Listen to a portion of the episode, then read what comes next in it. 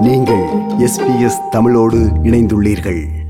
இலங்கையின் தோட்டத் தொழிலாளர்கள் வாழும் மலையக பிரதேசத்தில் மதிய சத்துணவு திட்டத்தில் பங்கு பெற்றும் குழந்தைகள் குறித்து உடனி டிசில்வா பெரேரா என்பவர் ஆராய்ச்சி செய்து அதன் முடிவுகளை வெளியிடுவதாக அண்மையில் ஆர்எம்ஐடி பல்கலைக்கழகம் எமக்கு அறிவித்திருந்தது. உடனி டிசில்வா பெரேரா அவர்களை தொடர்பு கொண்டு இது குறித்து கேட்டோம்.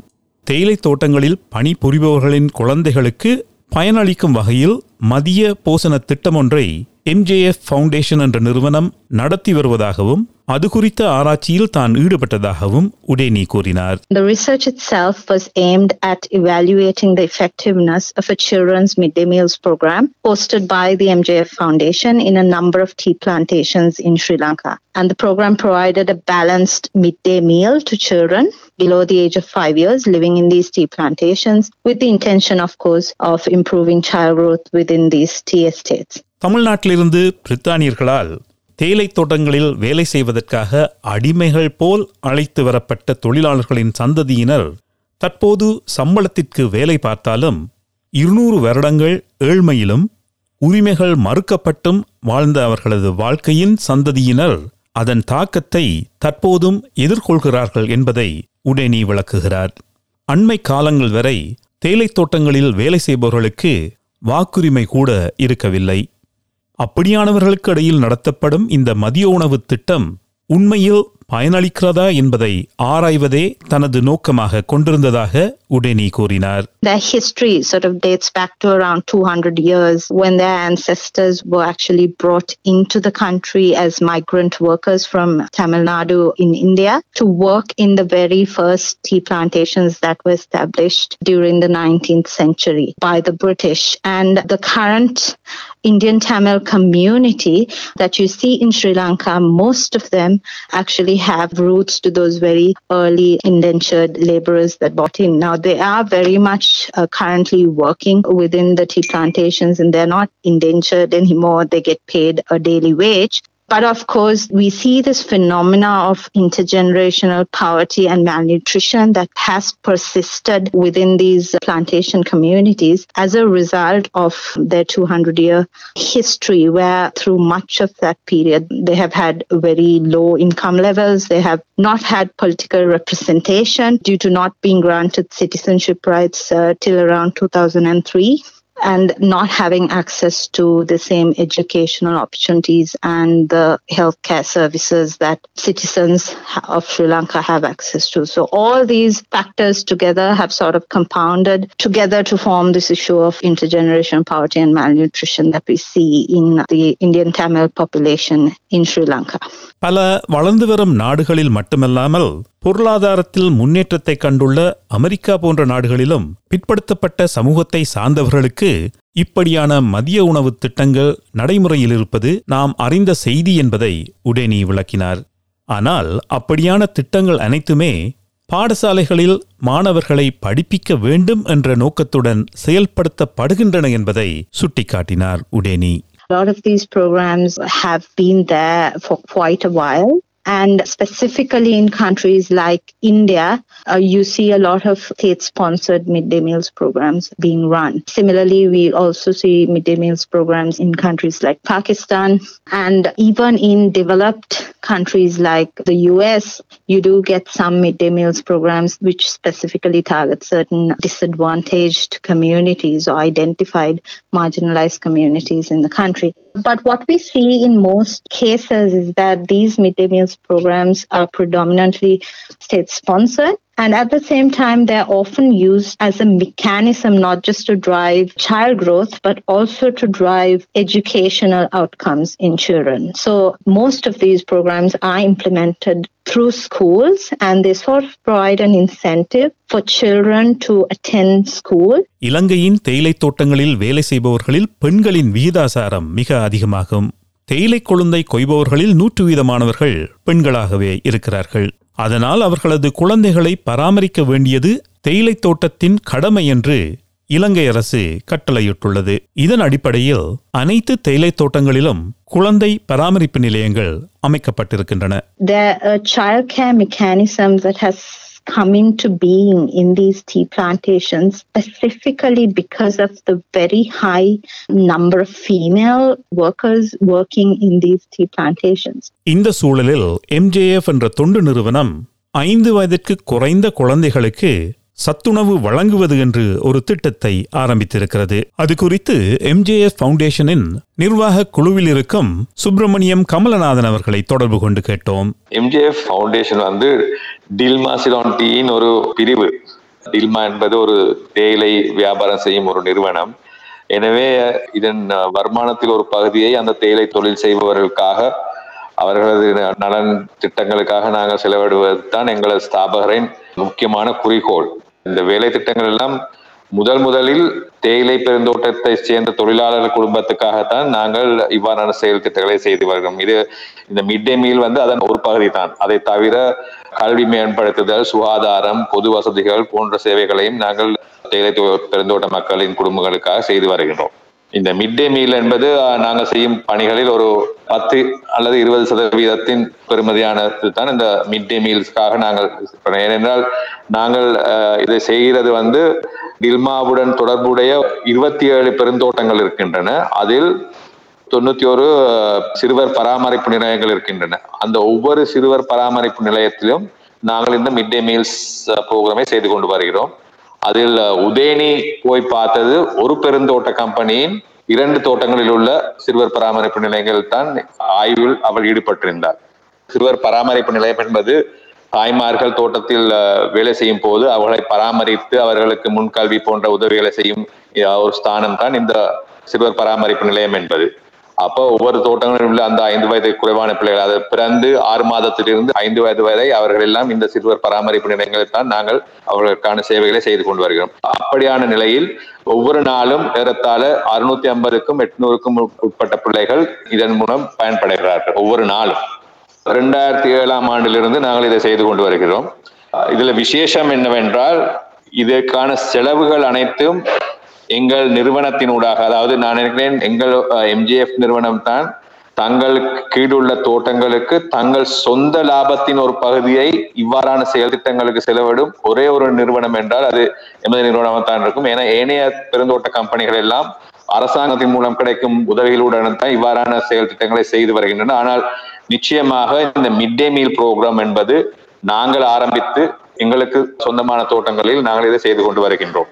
விசேஷமாக இது ஆஸ்திரேலியாவில் நீங்கள் ஒளிபரப்பு செய்வதால் ஆஸ்திரேலியா தான் டில்மா தேயிலையின் முக்கியமான ஒரு மார்க்கெட் தான் ஆஸ்திரேலியா. அப்ப அவங்களுக்கு தமிழ்ல நான் இதை சொல்வது நான் நினைக்கிறேன் உச்சிதமாகும். அதாவது பெருந்தோட்டங்களை தவிர சுனாமியின் பிறகு எமது நிறுவனம் பெருந்தோட்டங்களுக்கு அப்பால் சென்று இலங்கையில் மிகவும் வறுமையில் இருக்கின்ற பகுதிகளான மொன்றாகல ஹம்பாந்தோட்ட தோட்ட சியம்பல ஆண்டுவ போன்ற பாதையில் உள்ள மிகவும் வறுமைக்கு கோட்டின் கீழ் உள்ள குடும்பங்களுக்கு அவர்களது வாழ்வாதாரத்தை மேம்படுத்துவதற்காக பல செயல் திட்டங்கள் செய்தோம்.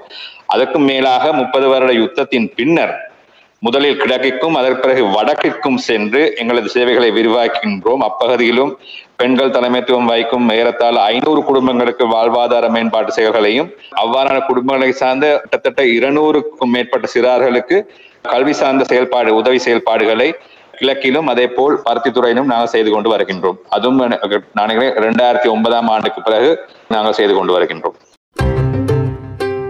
இது எஸ்பிஎஸ் தமிழ். ஆஸ்திரேலியா முழுவதும் ஒலிக்கும் ஒரே தமிழ் ஒலிபரப்பு. அதில் நாம் இலங்கையின் தேயிலைத் தோட்ட பகுதிகளில் வாழும் குழந்தைகளுக்கு வழங்கப்படும் சத்துணவு திட்டம் குறித்து ஆராய்ச்சியில் ஈடுபட்டிருக்கும் உடேனி டிசெல்வா பெரேரா அவர்களின் கதை கேட்டுக்கொண்டிருக்கிறோம்.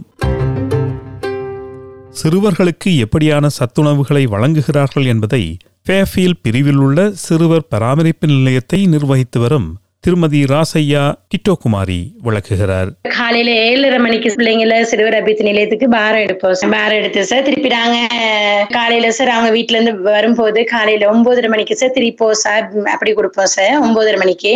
மதிய வேலை கொடுப்போம் சார் லெவன் தேர்ட்டிக்கு மதிய வேலை கொடுக்குறோம் சார். மதிய வேலை சார் நாங்க மெனு வச்சிருக்கிறோம். மண்டே டியூஸ்டே வெனிஸ்டே அப்படி சார் ஆறு நாளைக்கு கொடுக்குறோம் சார் சாப்பாடு.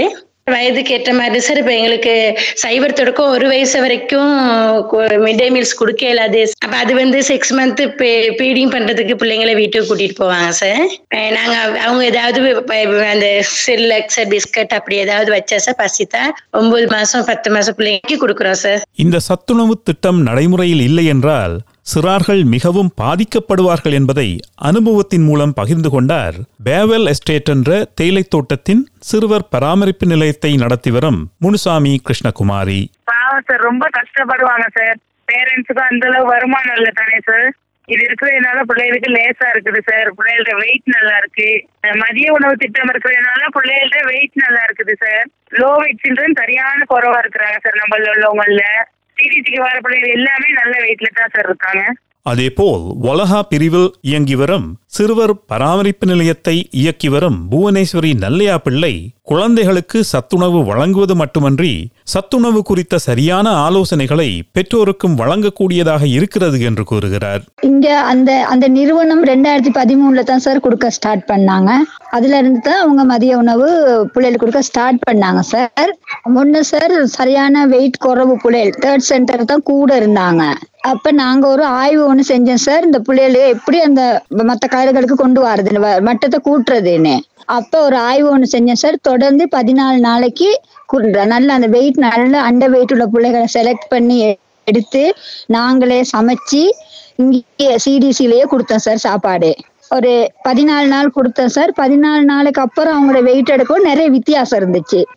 அதுக்கப்புறம் தான் நாங்கள் யோசிச்சு இந்த பிள்ளைங்களுக்கு கட்டாயம் ஒரு போஷணை உணவு வேணும்னு சொல்லிட்டு நம்மளும் வீட்டு தோட்டமெல்லாம் செஞ்சு பேரண்ட்ஸுக்கும் அவேர்னஸ் பண்ணி செஞ்சுக்கிட்டு இருக்க கூட தான் எங்களுக்கு எம்ஜேஎஃப் நிறுவனம் வந்து உதவி செய்ய தொடங்கிச்சு சார் ரெண்டாயிரத்தி பதிமூணுல. பிள்ளைங்களுக்கு உணவு கொடுக்கணும்ட்டு ஸ்டார்ட் பண்ணிச்சு சார். ஏன்னா அந்த போஷணை மட்டும் பேரண்ட்ஸுக்கு போதிய அளவு இந்த நாலேஜ் இல்லை சார். அவங்களுக்கு டைமும் இல்லை. நல்ல சாப்பாடு பிள்ளைகளுக்கு விலை உயர்ந்து வாங்கி கொடுக்குறாங்க.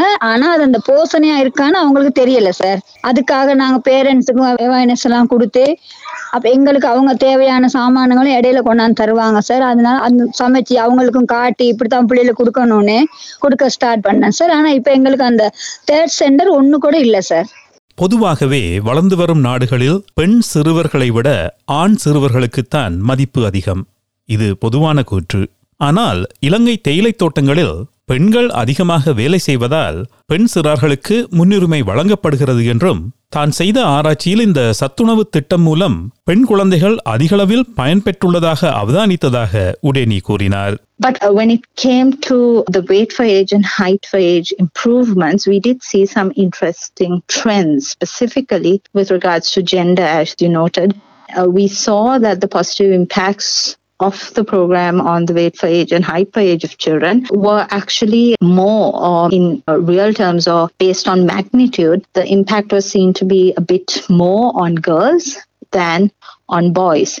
And this sort of hinted that perhaps there may be an issue around the equitability of the program with respect to gender. But that could uh, very well be stemming from certain parental attitudes towards girls and boys that we see in these tea plantation communities in the country. In these tea plantation communities, the bulk of the workers stems from women and even at the family level, women uh, usually are the main bread earners in, in this industry. And therefore, the results sort of hinted at uh, the possibility of there being a bias at the family level towards female children, a positive bias possibly towards female children than male children, given that unique setup. உடேனி குறிப்பிட்டது போல் இந்த சத்துணவு திட்டத்தின் மூலம் பெண் சிறுவர்கள் ஆண் சிறுவர்களை விட அதிகமாக பலனடைகிறார்கள் என்றாலும் பொதுவாகவே இந்த சத்துணவு திட்டத்தின் மூலம் அனைத்து சிறுவர்களது எடையும் அதிகரித்துள்ளதை அவதானித்திருக்கிறார் ராசையா டிட்டோகுமாரி. டிஃப்ரெண்ட் இருக்கு சார் இப்ப நாங்க இங்க கிரெச் பிள்ளைங்களுக்கு சார் நம்ம நாங்க சிறுவர் அபிவிருத்தி நிலையத்துல பிள்ளைங்களுக்கு சார் எங்களுக்கு அவங்களோட வெயிட் சார்ட் எல்லாம் போட்டிருக்கோம் சார் இப்ப போன மந்த்துக்கு இந்த மந்த்துக்கும் நாங்க இந்த வெயிட்டை பார்ப்போம் சார் பார்த்து சார் அவங்க இம்ப்ரூவ்மெண்ட் ஆகியிருக்காங்க சார் உடேனி நடத்திய ஆராய்ச்சியில் சிறார்களின் எடை மற்றும் உயரம் ஆகிய பௌதீக அளவுகோல்கள் மட்டுமே அவதானிக்கப்பட்டன. ஆனால் தமது சத்துணவு திட்டத்தில் பங்கு பற்றிய மாணவர்கள் பாடசாலைகளில் மிக திறமையாக செயல்படுவதாக முனுசாமி கிருஷ்ணகுமாரி பெருமை கொள்கிறார்.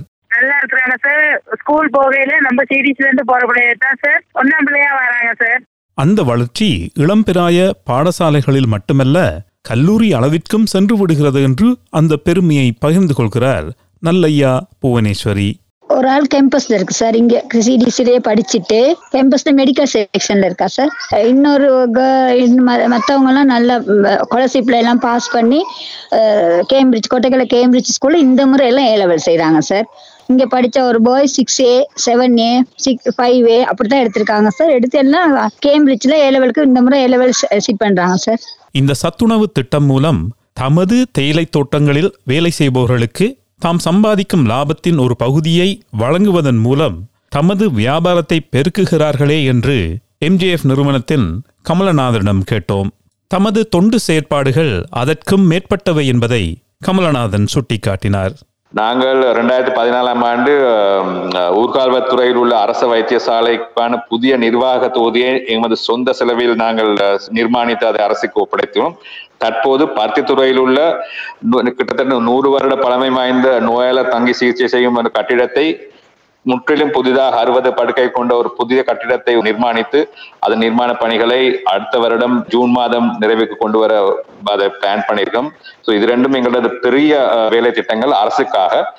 இதுக்கு ஒன்று நான் குறிப்பிட வேண்டும். இதற்கெல்லாம் உள்ள நிதி வேற எந்த ஒரு நிறுவனத்தின் மீது நாங்கள் பெறுவதில்லை. எங்கள் ஸ்தாபகரின் ஒரு வியாபார தத்துவம் தான் business is a matter of human service அதாவது வியாபாரம் என்பது மக்களுக்கான சேவை. அதன் பிரகாரம் டில்மா தேயிலை வியாபாரத்தில் வரும் லாபத்தில் பதினைந்து சதவீதத்தை இந்த மக்களின் பொது பணிகளுக்காக நாங்கள் அர்ப்பணிக்கின்றோம். அதன் மூலமாகத்தான் நாங்கள் இந்த எல்லாவித நற்பணிகளையும் செய்து கொண்டு வருகிறோம். வேறு எந்தவித வெளிநாட்டு நிறுவனமோ அல்லது தொண்டர்களோ அல்லது ஐஎன்ஜிஓஸோ எந்தவித சப்போர்ட்டும் எங்களுக்கு கிடைப்பதில்லை. எங்களது சொந்த வியாபாரத்தின் வரும் வருமானத்தில் ஒரு பகுதியை தான் நாங்கள் இந்த எல்லா நற்பணிகளுக்கும் செய்து கொண்டு வருகிறோம். அதை நீங்கள் குறிப்பிட வேண்டும் என்பது எனது விருப்பம்.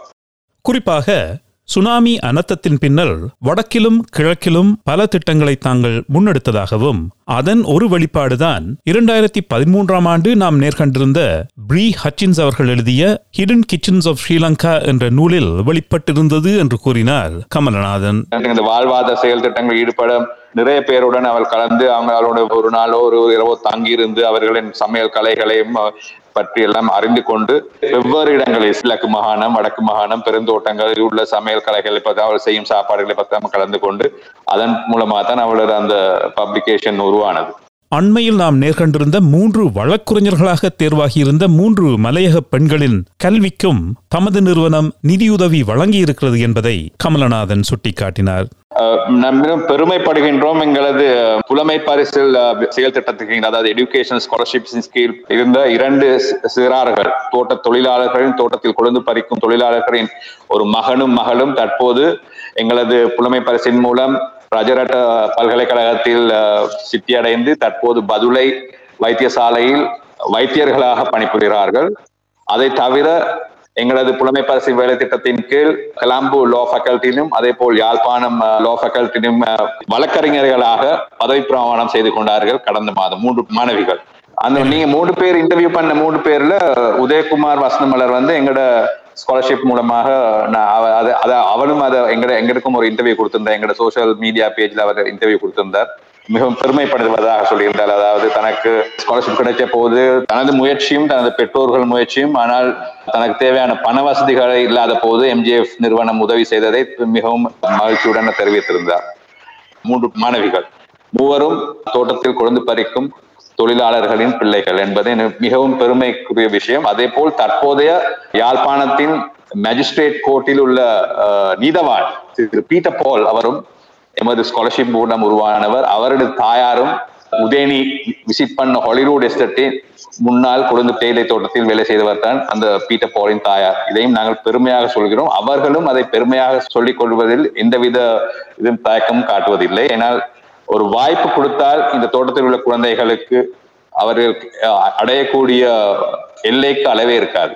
அந்த வாய்ப்பை தான் நாங்கள் கொடுத்து கொண்டு வருகின்றோம். சத்துணவு திட்டம் குறித்த ஆராய்ச்சியை முன்னெடுத்த உடேனி அவர்கள் இந்த ஆராய்ச்சி முடிவுகளை எம்ஜேஎஃப் ஃபவுண்டேஷனுடனும் இலங்கை அரசுடனும் பகிர்ந்து கொள்ள இருக்கிறார். அது மட்டுமன்றி இதுபோன்று மேலும் ஆராய்ச்சியில் ஈடுபடவும் அவர் விரும்புகிறார் a report of these findings and our recommendations as researchers will be handed over to the MJF Foundation and hopefully the recommendations that we put forth would then be incorporated into consideration when improving this program. And similarly, a report will also be handed over to the Plantation Human Development Trust. Uh, as I mentioned, they're the main government authority which, which oversees the well-being of all plantation communities in the country, especially the scalability of these programs, which we found to be highly scalable and highly viable in these plantation environments, would surely be a motivation for them to try to implement state level interventions of this nature. And as for my work as a researcher, I do very much hope that uh, I will continue to work with foundations and other charitable organizations that do work in Sri Lanka and